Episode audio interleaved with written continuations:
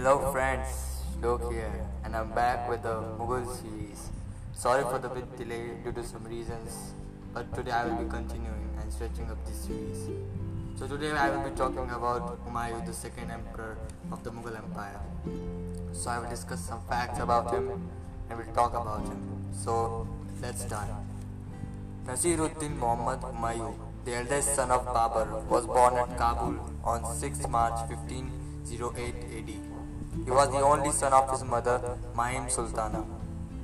Humayun was given proper education and had experience fighting and administration before accession. Babur nominated him as his successor before his death.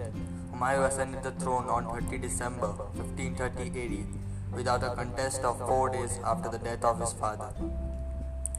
When Humayun came to the throne of Mughal Empire, several of his brothers revolted against him. Another brother Khalil Mirza supported Humayun but was later assassinated. While Humayun needed help from his brothers, they either became indifferent towards him or raised the standard of revolt against him. Humayun inherited an unstable and a bankrupt empire from his father. Humayun was a brave and well-meaning person, but as a king, he suffered from certain weaknesses. He was neither a capable commander nor a diplomat. Humayun gave large territories to his brothers, which eventually meant the division of his empire. His worst enemies were the Mughals. They were the masters of Delhi only some years back and they did not give up the ambition to capture it again. Humayun defeated the Mughals at Dori in 1532. Mahmud Lodi could have fled away, but from the battle he lost all his prestige among the Afghans and participated no more in politics. Humayun wasted nearly one and a half year at Agra and spent his money in the construction of a new city in Delhi called as Dinpana. Bahadur Shah, the ruler of Gujarat, had entered in the treaties with some states of southern India. He conquered Malwa in 1531 AD, captured the forts and Raisen in 1532 AD. Do you know that the whole of the Gujarat was lost by Humayun to Bahadur Shah in 13, 1535? Malwa was also lost by the Mughals. Thus, within a year, both Malwa and Gujarat were lost by the Mughals. The incompetence of Askari and the neglect of personal attention towards the affairs of Gujarat and Malwa by Humayun were the primary reasons of the loss of the Mughals. While Humayun was busy fighting against Bahadur Shah, Sher Khan consolidated his, his position in Bihar. In 1537 AD, Humayun again attacked Bengal. Only then Humayun reached that it was necessary to subdue the Sher Khan. During these months, Sher Khan captured Kar, Banaras, Sambhal, etc. and laid siege of Chunargarh and Jaunpur. He virtually blocked the way of return of Humayun to Agra.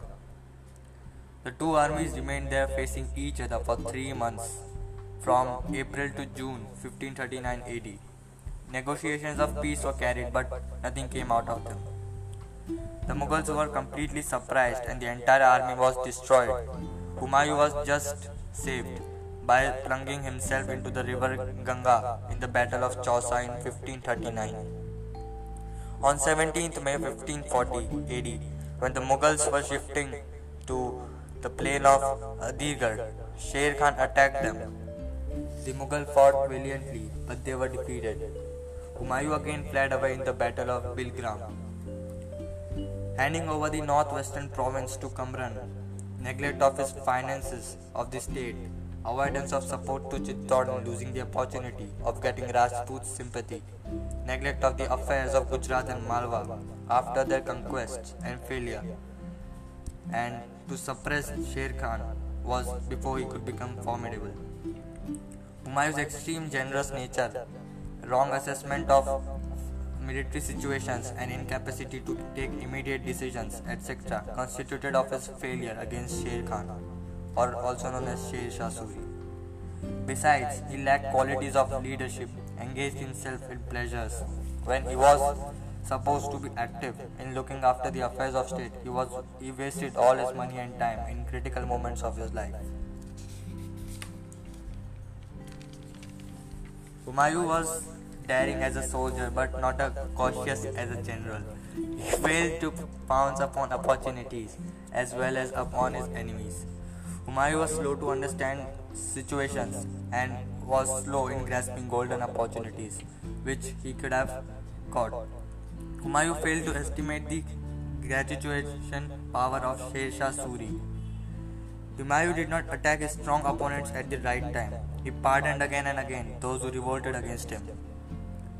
The Afghans snatched the throne of Delhi from the Mughals. Humayun first went to Lahore, then to Sindh, and finally he left India to seek refuge at the courts of Shah of Persia. He remained in exile for nearly 15 years after his defeat at the Battle of Kannauj. In 1541, Humayun was married with Huma- Hamida Banu. Humayun was given shelter by Veer Salah, the Rajput ruler of Amarkot, where Akbar was born in 1542 AD. Shah Hussain, the ruler of South Sindh, agreed to give needful passage and help to Humayun to proceed to Kandahar of that time.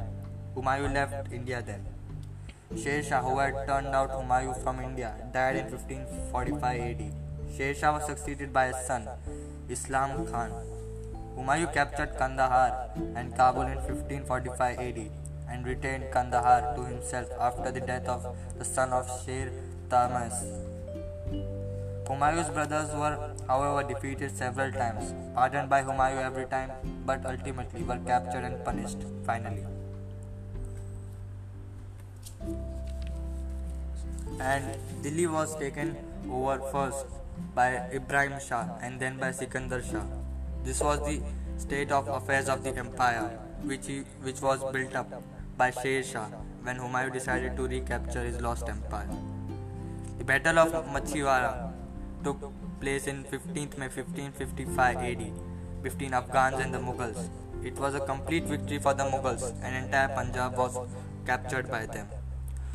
Humayun then occupied Delhi in 1555 AD. Afterwards, Agra, Sambhal and nearby territories were also captured by Mughals. One day, as said by historians, when Humayun was descending from the stairs of his library at Din Pana, he slipped and fractured his skull. Only two days after the incident, Humayun died on 26 January 1556 AD. He nominated his son Akbar as his successor and, and gave him the throne before his death. So this was all about Humayun, the second emperor of Mughal Empire. And I will be continuing a of this series with Akbar, the most successful empire of the Mughal of the Mughal territory. So I will take leave now. You can check my other podcast. Till then, see ya.